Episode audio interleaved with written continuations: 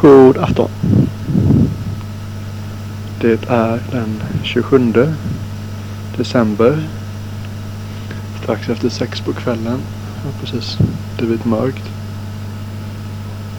Och jag sitter här i skogen och känner mig lite luxliten och utbränd och sönderstressad. Eh, sista dagarna har varit väldigt intensiva för jag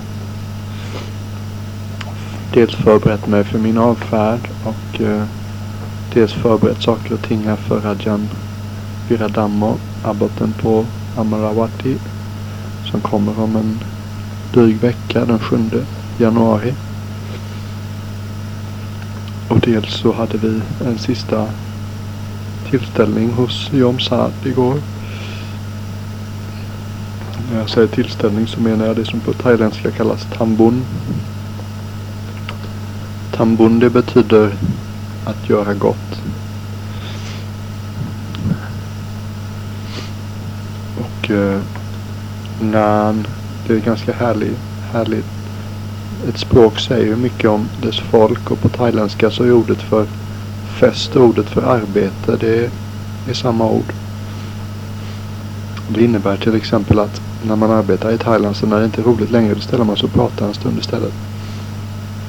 Men de är väldigt duktiga på att göra arbete roligt. Jag har aldrig någonsin haft känslan av att det är ett lat folk. När vi byggde stupan, Chedin, eh, den vita på Wat Papong som flera av er har varit och sett. Så var det nästan häpnadsväckande att se hur mycket arbetsvilja det fanns. Arbetsglädje kan man väl säga. Sanuk. Sanuk säger de. Sanuk det är ungefär kul. Men det är ett ord som används väldigt mycket. Om någonting är sanuk då är det värt att göra. Om någonting inte är sanuk då är det, då är det ingen idé att göra det. Rajan Jaisar och jag satt framme i, i båten, den långa båten som mamma och pappa hyrde när ni bodde på Oriental. Sen satt vi där i vågskvalpet. Det är sådana saker som är ganska normala för er men i vårt lilla mer lågmälda liv så kan ganska enkla saker förefalla väldigt spännande. Så vi satt där framme i den här båten. Vågskvalpet sprutade. och så vände det sig till Jazz Arm och sa This is Sanuk.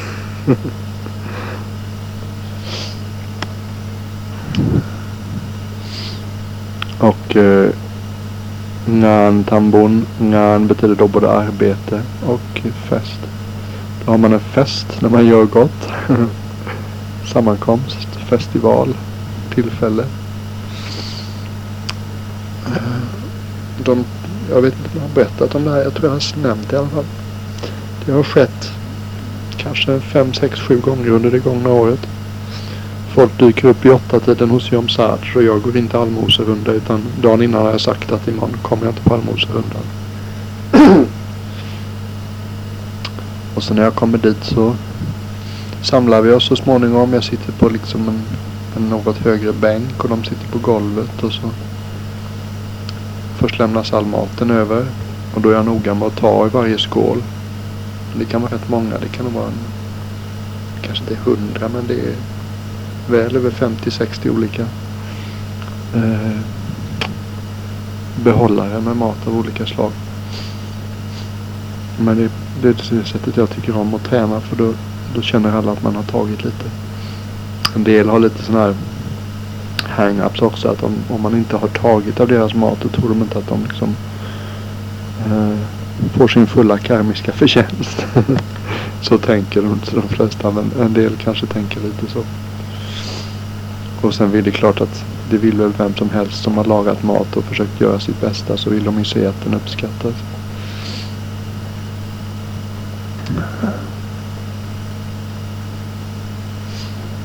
Och när maten är, har överlämnats så påtar de sig de tre tillflykterna Buddha Dhamma Sangha igen.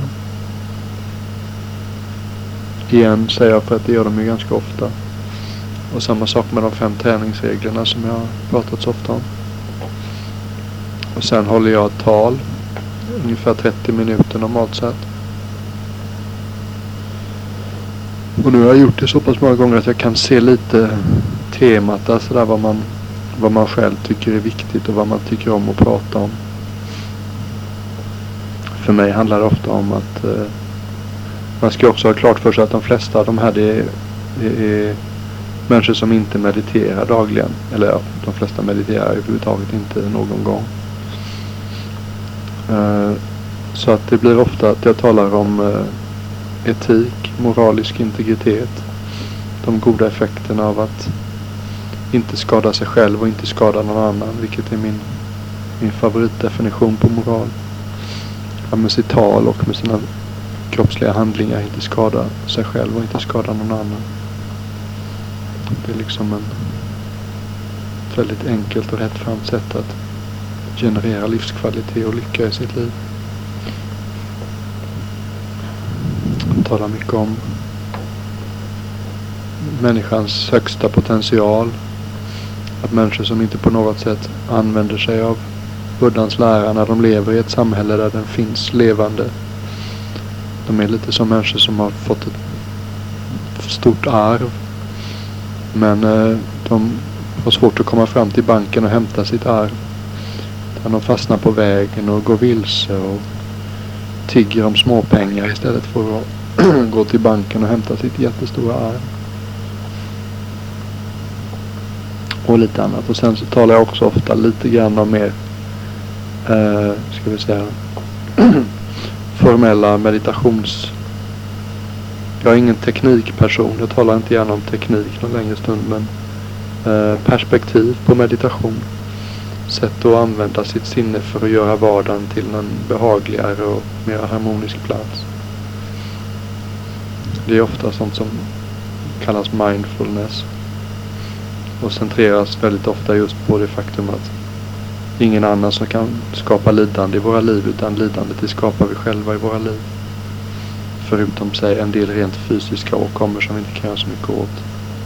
Men större delen av allt lidande det skapar vi själva. Det är ingen annan människa eller ingen annan varelse som kan få oss att lida. Och sen talar jag också ofta om att knepet att liksom inte gå vilse i vardagen är ofta att när man har vant sig genom sin meditation och se hur alla mentala tillstånd såväl som fysiska tillstånd de uppstår och så varar de en stund så upphör de. De har ingen ägare. Det finns ingen som kan kontrollera dem.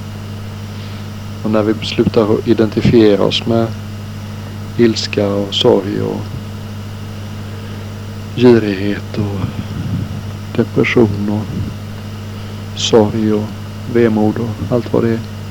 Så är de inte så farliga längre. Då förstår man att de är papperstigrar som man kan sätta fingret rätt igenom.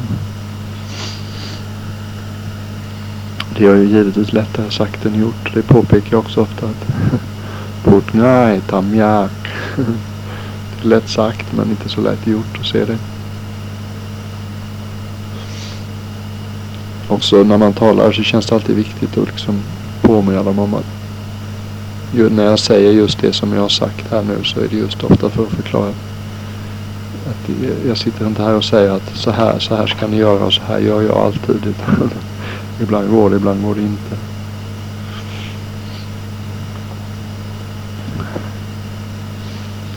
Ja.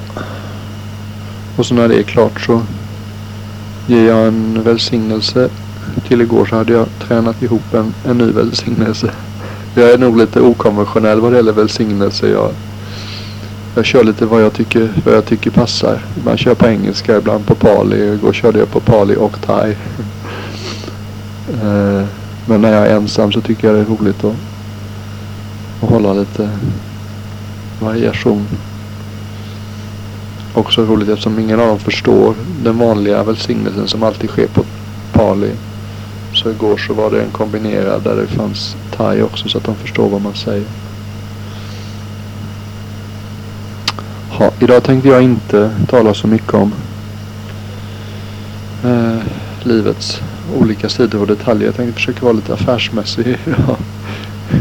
Vilket är väldigt olikt mig. Jag förmodligen kommer lyckas väldigt dåligt. Men jag har den intentionen. Jag ska gå ut hårt i alla fall. och vi se hur det går. Eh,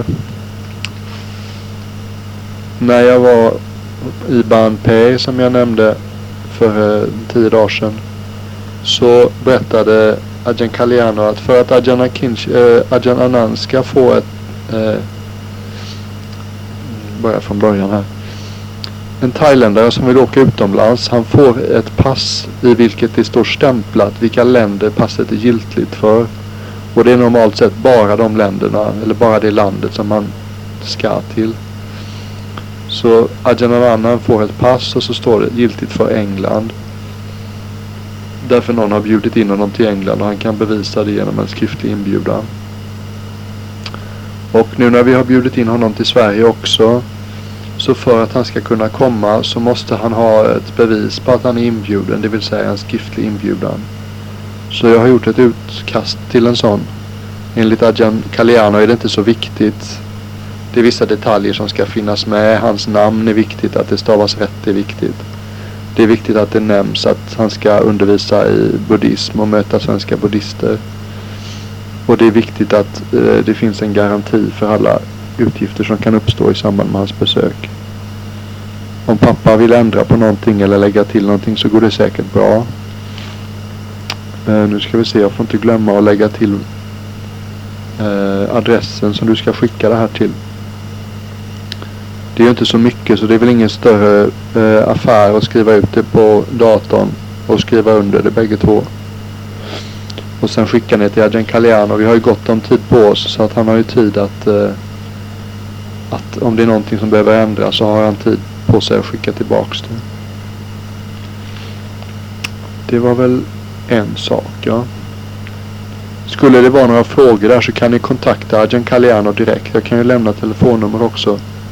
Bästa tiden är efter måltiden där de sitter ofta på kontoret säg halv tio till elva, tolv ungefär som på Nanachar. Sen var det lite bilder jag tänkte skicka hem. Jag har inte riktigt klart för mig vad jag ska skicka hem men vi ska se här vad som finns.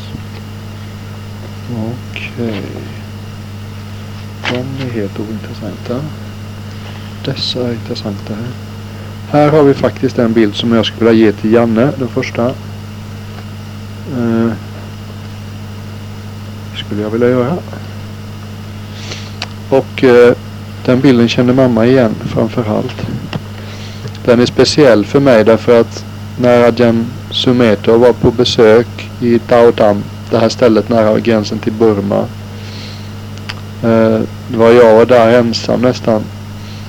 Och så då var jag hans eh, assistent under de två veckorna. Vi satt och talade väldigt mycket. Han gav mig hemskt mycket tid. Och mot slutet av de två veckorna så fick jag den här bilden av honom. Och den har stått på mitt eh, altare på olika ställen sedan dess. Och den är betydelsefull för mig på många sätt. Dels därför att jag fick den av Adjan Sumedo som är den vars, vars dammatal och vars böcker var det starkaste ursprungliga skälet till att jag valde att komma till Nanachat överhuvudtaget. Han förblir liksom, han förblir en av centralgestalterna i de mästarna vars, vars dammar jag ständigt liksom får näring av.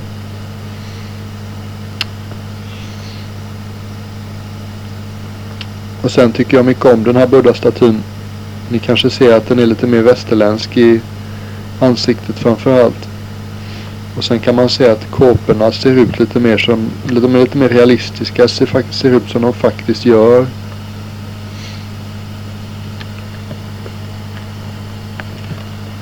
Låter bandspelaren konstiga ögonblick. Vi... Ja. Och sen så, så befinner sig den här buddha-statyn i ett kloster. Där i en meditationshall. Som jag aldrig har varit i. Men som mamma har varit i. Och det betydde mycket för mig när mamma valde att åka iväg och göra den här kursen. Hur det än är så är man, är man ändå på något sätt väldigt glad om ens föräldrar bryr sig om att förstå och blir vara intresserad av vad man håller på med och som jag känner numera i mitt fall har, har respekt för det också. Och så har jag alltid vetat att en vacker dag så kommer jag att få träffa den här buddha-statyn. Det har ju alltid varit en tidsfråga innan jag får, får besöka det här templet. Och sen som jag har sagt till er tidigare också så för mig kommer Stora Salan, Amaravati alltid att vara en, en symbol för thailändsk generositet. Någonting som jag på något sätt aldrig, det är en, en del av mitt hjärta som, som alltid kommer att och, och vara speciellt varmt. Eller liksom ett, ett hörn som aldrig svalnar. Så den här har jag nog, har jag nog bugat till över 10 000 gånger skulle jag gissa under gångna nästan två åren. Så önskar jag Janne god jul med den och hoppas den kan vara till glädje. Hoppas du får komma med och titta på den riktiga i sommar. Och sen är det mest ett gäng bilder som jag inte vet vad jag ska göra av och då, då brukar jag ju skicka dem till er. Eh, det kan ju hända att någon av pojkarna vill ha någon av de bilderna också. Det är ju det är sånt, sånt de är meningen till. De är lite roliga för att det är inte bara jag utan det är lite andra munkar också. Jag var på Banpei en gång innan för ungefär två månader sedan. Jag ser på datumet där. Eh, för att då hade de sin Katina-ceremoni. Samma ceremoni som jag råkade snubbla in på förra året när mamma och pappa var här. Och eh, när jag skulle tillbaks hit så var Jananan snäll och ordnade en folkabuss och så, så gjorde han det till en utflykt så att ett helt gäng ganska nya munkar eh, följde med och så gjorde vi en liten turné av det. Stearinljuset pågår. Så att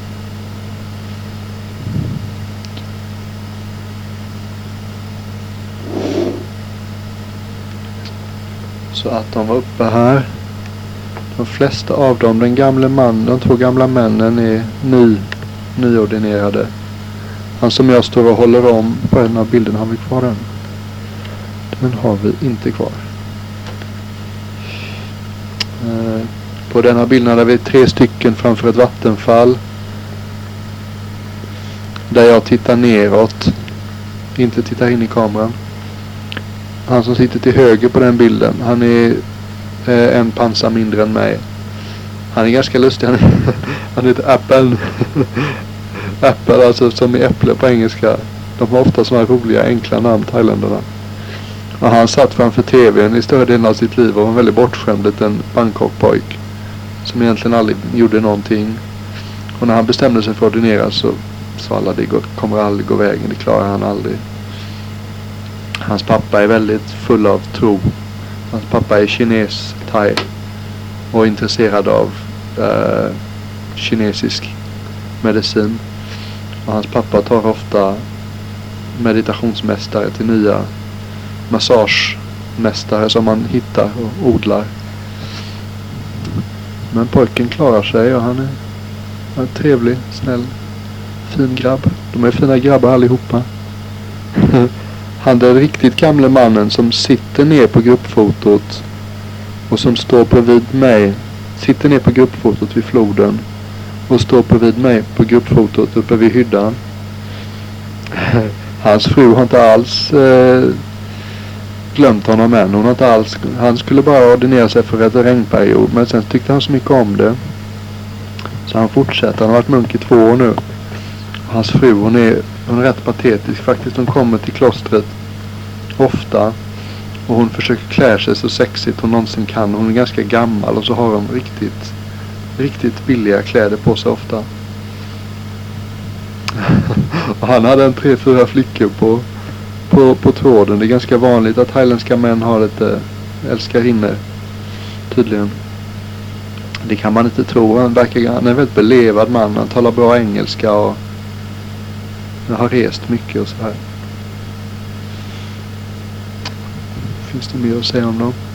Om ni tittar på bilden. Jag känner inte de, de nya munkarna så väl. Men titta på bilden där vi står i gruppfotot nere vid floden. Precis till vänster om mig så står det en munk som ser väldigt tunn ut. Uh, hans högra bröstvårta syns. Och han, uh, han är ett år äldre än mig i kåporna. Han uppfostrades av sin mormor och hon eh, överbeskyddade honom något oerhört. Hon var så hård med, eller ja, hon var så possessiv med honom så att hon sa att om du har någonting överhuvudtaget att göra med flickor så skickar jag det på porten. Han är enormt snäll alltså. Oerhört vänlig person. Hjälpsam, klagar aldrig. Fortsätter alltid att jobba tills alla saker är klara även om folk kanske liksom slappar till mot slutet. Så då kommer han hellre en timme för sent till kaffestunden och så har han gjort allting som alla andra har lämnat bakom sig. En sån här person som i Sverige så skulle vi nog klassa honom som lite bakom och så skulle han liksom ja, försvinna, gå vilse någonstans. Men i, i Thailand finns det plats för sådana. Jag har alltid tyckt mycket om den sidan av Thailand. Det, han får vara precis som han är. Och, alla, och man har så mycket uppskattning i Thailand för helt enkelt enkel hjälpsamhet och godhet. Så att om han inte är så himla kvick i huvudet sådär eller har någon slags skarpt intellekt så är det ingen som det är ingen som, som säger någonting om det. Han är som han är. Han som står längst bak på samma bild med, som har en extra kåpa över axlarna. Han tycker det är kallt. Han var en egen företagare. Han är skarp som en örn. Och han är också en sån där som aldrig riktigt... Han gör alltid allt som ska göras också och ansvarsfull och mycket energisk och otadlig på alla sätt och vis. Det är roligt att se när sådana människor ordineras. Liksom landets bästa på något sätt.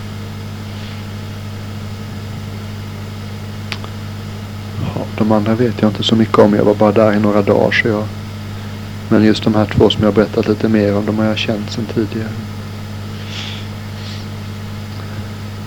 Det är också lite klassiskt sådär man tänker sig klichén kring en zenmunk så är det väl lite att han ska sitta vid ett vattenfall och ha en satori-upplevelse. Nu har vi inga satori-upplevelser här utan vi sitter mest vid vattenfallet för att bilden ska bli bra. Men det kan vara roligt för er att se, se lite, lite fler thailändska ansikten tänkte jag. Ja. Och sen är vi på besök på vägen hit så gjorde vi ett besök i ett kloster. Och det är inte god karma att skämta om meditationsmästaren men jag måste ju säga hans namn. Den här abboten som sitter bakom oss är en berömd munk. Han heter Lungpo Fak. Och eh, som ni förstår så kan vi knappt tala om honom på en annan chatt utan att folk börjar fnissa vid tillstunden. Han hade en gång en västerländsk eh, lärjunge vars mamma kom på besök. Och hon tilltalade honom direkt tror jag. Så när han skulle säga hans namn så, så fick hon bara inte fram det. Hon fick bara tvärstopp. Och han, han skrattade bara och så sa han säg det, säg det. Väldigt varm person den här abboten. En sån här enkel, outbildad. Fast ofta är de så himla ödmjuka de här som munkarna så att de, de tar en på som ja, ja, vi, vi lantisar som inte vet någonting och aldrig har gått i skolan. Men i själva verket så har de väldigt klart för sig hur, hur saker och ting hänger ihop. Och där kan ni se bilden, där kan ni se klassiskt hur liksom det är tvärtom med thailändare jämfört med västerlänningar. Västerlänningar de ser för det mesta inte så glada ut men när det kommer fram en kamera då smilar alla upp sig. Monica hon berättar så roligt. Hon, hon har ju bott i Thailand i ett år nu. Mamma vet vem jag menar. Monica Lindberg Falk. Och ofta så tog hon ju bilder. Och då var hon i något sammanhang, eller ofta hon kunde vara i ett sammanhang och så plockade hon fram kameran och i samma ögonblick som hon plockade fram kameran så blev alla tvärallvarliga. Fastän de hade varit uppspelta innan. Det är på något sätt ett högtidligt tillfälle och de har så nära till skrattet och till leendet så att för dem är det som är lite mer eh, lite mer fint och speciellt det är att försöka vara allvarlig en kort stund. Det säger lite om folklynnet faktiskt.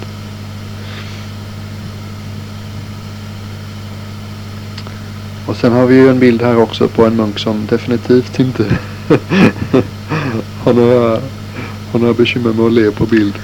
Det var ganska rolig den bilden för att eh, Ajahn Jayasara och jag vi var på en strand här utanför Chantaburi. En väldigt vacker plats. Stannade bodde där en natt med hans föräldrar. Och så latchade vi lite med deras kamera precis när solen gick ner. Så jag tog en bild på honom och han tog en på mig. Och jag ställde mig i passande skogsmunkspås med ett neutralt ansikte. Och han väntade och han väntade, han väntade. Han tog inte bilden och jag, jag hade stått så länge där så jag började bli liksom fnissig. Jag kunde inte hålla mig ner. Vad, vad håller du på med? Så precis när jag började bröt ut i ett skratt då tog han bilden. Och sen den sista bilden tycker jag är trevlig. Det är Bajendai Sara och hans föräldrar. Och de var för söta.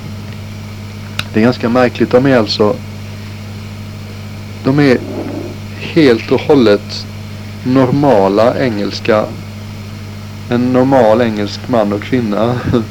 Och så har de fått en sån unik son. Jag menar sån som Adin Sara. Och det, det finns nog inte ens en på miljonen tror jag.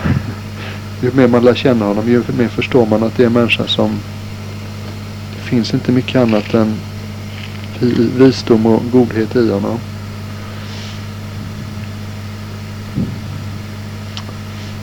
Hans föräldrar är väldigt gulliga. De, de beter sig på ett sånt här typiskt brittiskt vis som vi icke-britter tycker kan vara så excentriskt men charmigt.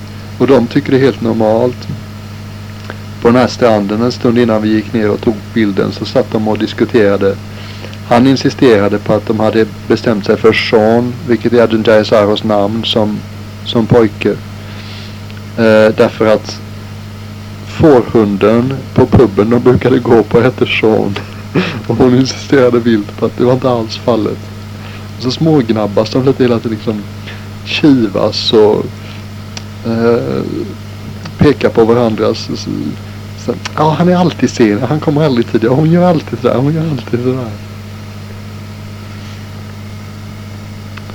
Pappan spelar, de heter, eh, heter de? Jude och Ken.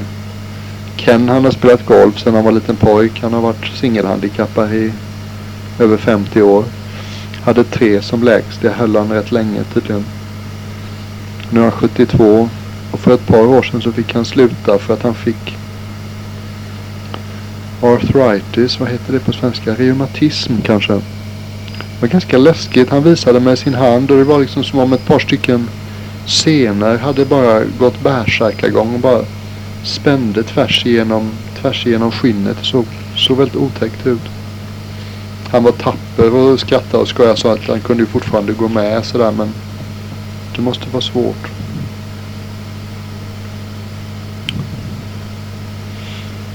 De var här i två veckor ungefär. De togs extremt väl om hand.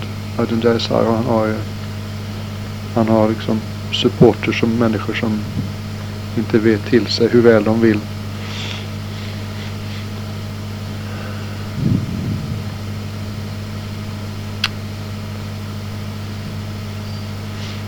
Stranden var jättelång. Vi hade en av de, var en av de trevligaste kvällarna jag någonsin har haft med den där Saro på kvällen. Föräldrarna gick och la sig vid halv åtta. Vi har ju lite svårt att hänga med i deras tidsrytm. Liksom att de, hans föräldrar sover nog tio timmar per natt. Men när de hade gått och lagt sig så gick vi ut med stranden norröver och tog ett dopp där på natten. Det är lite, vi kan inte göra det på dagen riktigt men det var ganska öde strand så på kvällen gick det fint. Och fullt av, eh, vad heter det på svenska, mareld fullt av små glödande saker i vattnet. Stilla och rent vatten. Så jättefin sandstrand och långgrund. Det var faktiskt, det var sju år sedan jag gjorde det. Kan ni tänka er att det är lite speciellt? Inte sedan jag var lekman och i Penang för att förnya mitt visum i norra Malaysia har jag haft möjlighet att gå på stranden och få sand mellan tårna och bada. Och sen gick vi, vi gick nog en mil, säg fem kilometer upp och fem kilometer tillbaks den kvällen. Och nästa morgon så satt vi på stranden och mediterade. Så sjöng vi. Sen gick vi en lång promenad söderut på stranden till vi kom till en lång pir. Det var då jag frågade honom om vad han tyckte var bästa sättet att eh, föreslå mamma och pappa och fördela sin gåva.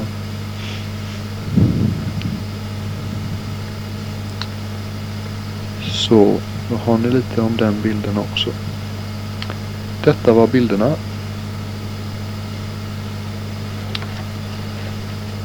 Vad är det mer som ska sägas eller göras? Ni hör hur jag försöker liksom pumpa upp mig själv för att vara riktigt affärsmässig och effektiv.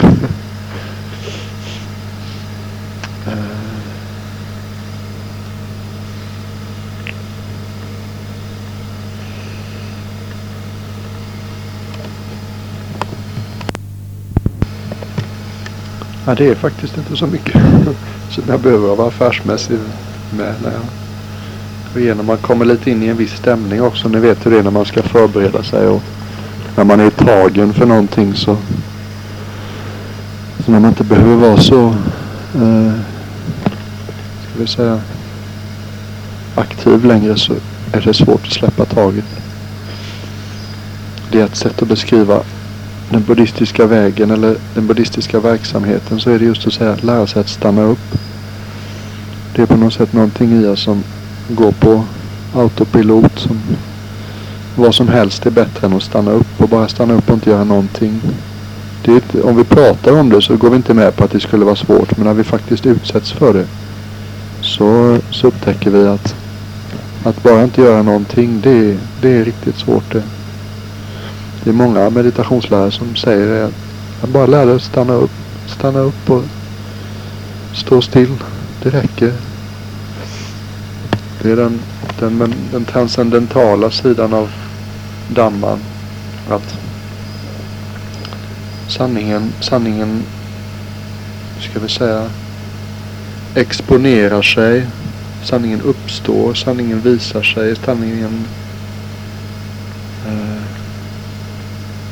illumineras genom att vi själva befinner oss i ett tillstånd där vi är redo för att ta emot den. Som Janne, Janne skickade i sitt sista brev med en väldigt fin eh, citat från den här boken. Buddha talade och sade. Och precis så det är att ös den här båten tom. När vi, öst, när vi har öst båten tom då, då kommer vi att förstå hur saker och ting hänger ihop. på som är, då påpekar ofta att vi behöver inte lägga till någonting till våra upplevelser. Utan det är snarare frågan om att, att inte lägga till saker. När vi börjar se hur mycket av det vi kallar verkligheten är saker som vi lägger till som inte alls finns där från början. Då, då börjar man bli lite lättare till sinnet och förstå att det går att genomföra det här arbetet för att det handlar i första hand om att, att sluta upp med saker som man redan gör och det borde ju gå. Det handlar inte i första hand om att uppstå några, eller att uppnå några speciella meditativa tillstånd eller någonting sånt här. Och det är någonting som kommer naturligt och det är någonting som den friska och visa och sunda delen av oss verkligen vill och åstundar och, och, och gläds åt.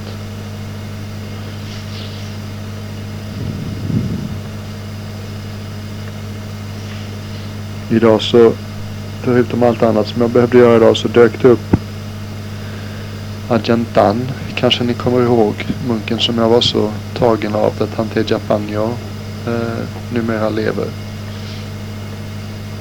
Han dök upp här idag med Tante Japanyo och ett par andra munkar därför att eh, en av munkarna i det klostret har uttryckt önskemål om att få spendera tid för sig själv. Och han undrade om kunde komma och stanna här. Det är en sån här munk som det allting har gått väldigt lätt för honom därför att han eh, ja, han måste ha gjort det mesta av arbetet i tidigare liv för redan från starten så var det ingen tvekan om att om att den här mannen har något, han är speciell. Han är så, jag vet inte vad det är riktigt. Han är ganska, ganska liten, väldigt kvick något ganska kvinnligt över honom. Han är inte alls som de här bullriga, bullriga isan lärarna utan han är mycket mer liksom en liten tanig och ödmjuk och väldigt kvick i sitt rörelsemönster. Nästan lite, jag tänker ofta på en, en flicka från Paris när jag ser honom. Tycker om att prata och väldigt lite fnissig och gladlynt och glad gamäng, jovial. Och en människa som har, så dels är han då så han är så han är så, eh, hans sinne är så rent va, så det finns inget spår av, av uh, ilska eller girighet. Det finns fortfarande då uh, vad han säger så är det att jag har hört honom på bandet. och säga att aggressivitet och när, när, man, när, jag, har, när jag har använt Eh, moral, meditation och visdom som vatten för att släcka elden som brinner i form av aggressivitet, girighet och okunnighet så har den släckts till den utsträckning att det återstår bara en svag, svag rök av okunnighet. Så det finns överhuvudtaget ingen, ingen lust, ingen girighet, ingen aggressivitet överhuvudtaget. Det, finns, det är omöjligt för honom att bli irriterad eller, eller att sukta efter någonting. Alltid, alltid här i det nuvarande. Tekniskt så kallas en sån människa för anagami. Det är en som inte återkommer. Och han har lämnat fem fem av de tio bindningarna bakom sig. Det finns tio saker som binder människor i samsara. Det är det ständiga kretsloppet mellan födsel och död. Han har lämnat fem av de bindningarna bakom sig. Och har fem bindningar kvar. Och han återkommer inte, han återföds inte som människa utan om han inte nu finns det väldigt tydliga tecken på att han kommer att avsluta arbetet under det här livet. Men om han mot förmodan inte skulle avsluta arbetet i det här livet, då skulle han återfödas i en speciell, speciell sfär som kallas de, de renas boning.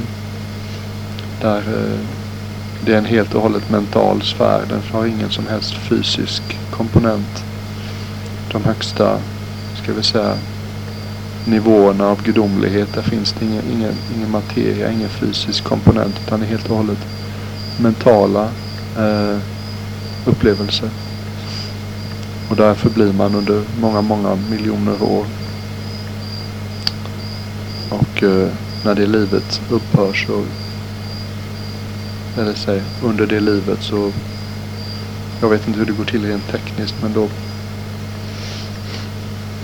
eh, på något sätt så upplöses, eller ja, det, det måste ju vara en medveten verksamhet på något sätt att de sista fem bindningarna försvinner. Så, så är det. Det är alltid lite svårt att tala om sånt där för jag förstår ju att det låter rätt märkligt och science fiction-mässigt för er att tala om gudomliga sfärer och sådär. Jag var ju likadan i början men men eh, efter ett tag så när man har mött tillräckligt många människor som har kapaciteten att besöka de här andra sfärerna och talar om dem ganska, ganska alldagligt, ofta lite nästan nedsättande för att det är så lätt för folk att bli fascinerade av det. Och de, som, de som har egen erfarenhet av de här platserna, de, om de är duktiga munkar så är de nästan alltid varnar de folk för att bli intresserade av det därför att det är så lätt att gå vilse och eh, glömma bort det som, det som är vårt viktiga arbete här och nu.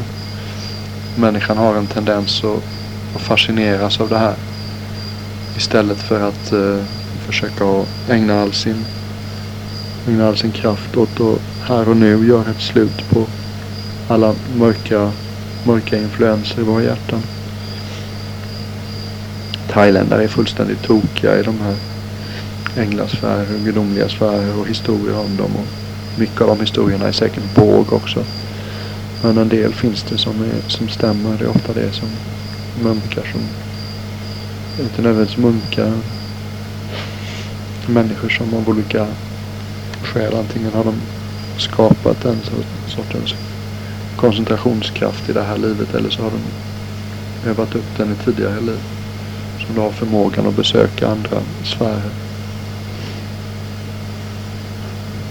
Men det är inte vanligt och många av de människorna som tror sig kunna det, de ser nog mest på, på bilder och filmer som har tillverkats av deras fantasi snarare än de, de faktiska boningarna.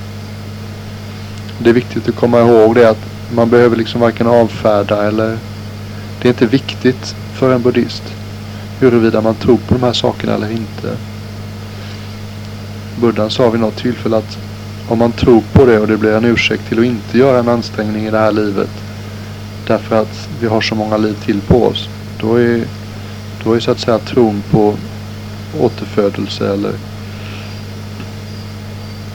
ja, då är det någonting som man inte bör tro på därför att det gör skada i ens liv. Men om man istället tror, om man tror på återfödelse och, och inser att det här har pågått i miljoners, miljoners, miljoners år.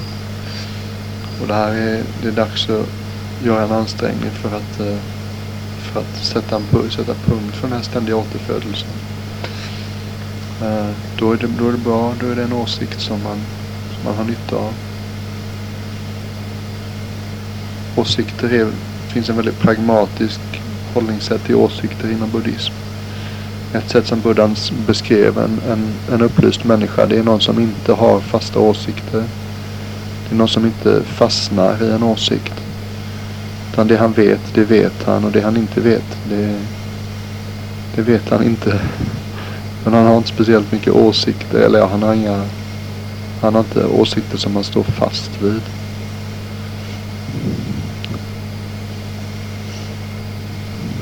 tro till exempel, som jag tror jag sagt på tidigare band. En upplyst person har ingen tro på buddhism. Han har ingen tro på Dhamma. Han behöver inte tro längre därför han vet, han har sett själv. Och då upphör tron att ha någon som helst funktion. Tron är bara en, eh, ett steg på vägen, som ett verktyg som man måste använda innan man har egen erfarenhet.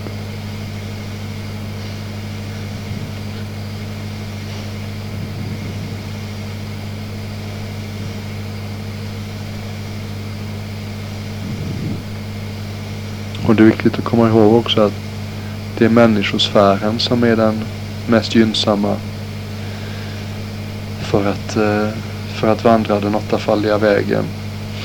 Djuren och varelserna i helvetesfärerna, de har helt enkelt för mycket ducka, för mycket lidande. Djuren är för upptagna, går på instinkt hela tiden och för upptagna med att eh, kopulera och hinna, hitta mat och skydda sig från fiender. Och i de högre sfärerna bortom människan, säger himmelska sfärer och gudomliga sfärer. Där har man det helt enkelt för bra. Det, det förefaller något avlägset och onödigt och icke bråttom att ägna sig åt eh, den åttafaldiga vägen därför man har så lite ducka. Adjan Suchito säger att kanske sista veckan så känner man sig något under par. Och de lever jättelånga liv också. Det handlar om miljontals år i många eh, himlasfärer enligt böckerna. Och vem kan bekymra sig om åttafaldiga vägen och samsara i det läget? Men som människa så har man ungefär lagom mycket lidande och lagom mycket glädje i livet för att känna vikten av att göra det arbetet som måste göras.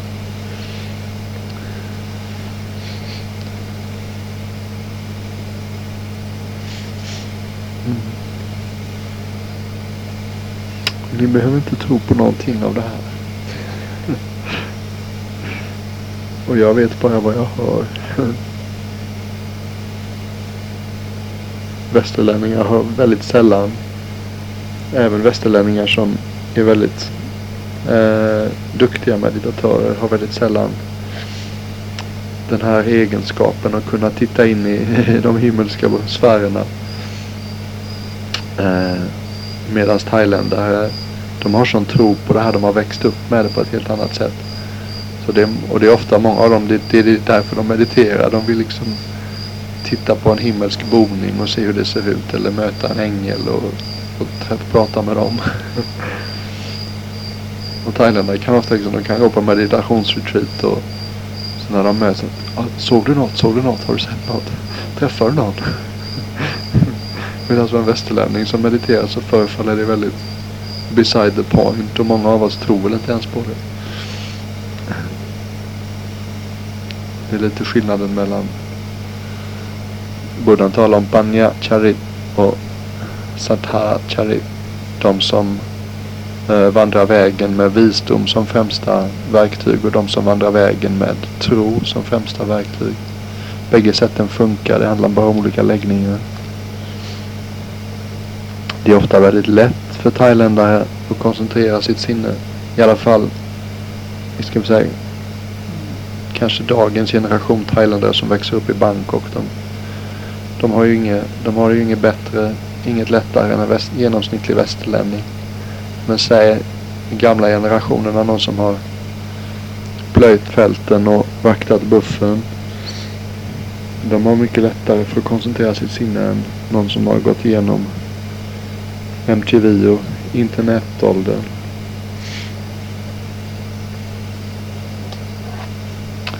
Ja, men jag ska nog inte bli för sen idag. Nu ser jag att bandet håller på att ta slut här. Jag kan nog inte riktigt sluta än. Men jag ska nog inte prata så där mycket. Jag är inte, jag är inte på det, på det i det tillståndet idag. Jag är mycket mer sådär. Jag måste få allting gjort. Det är och svårt att helt och hållet stanna upp själv märker jag.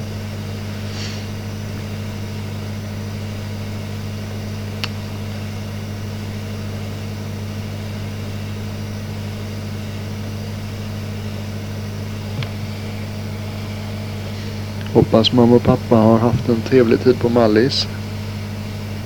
Jag undrar, jag kanske skickar det här till någon annan så pojkarna kan höra det före. Ni är väl inte tillbaks på två veckor antar jag?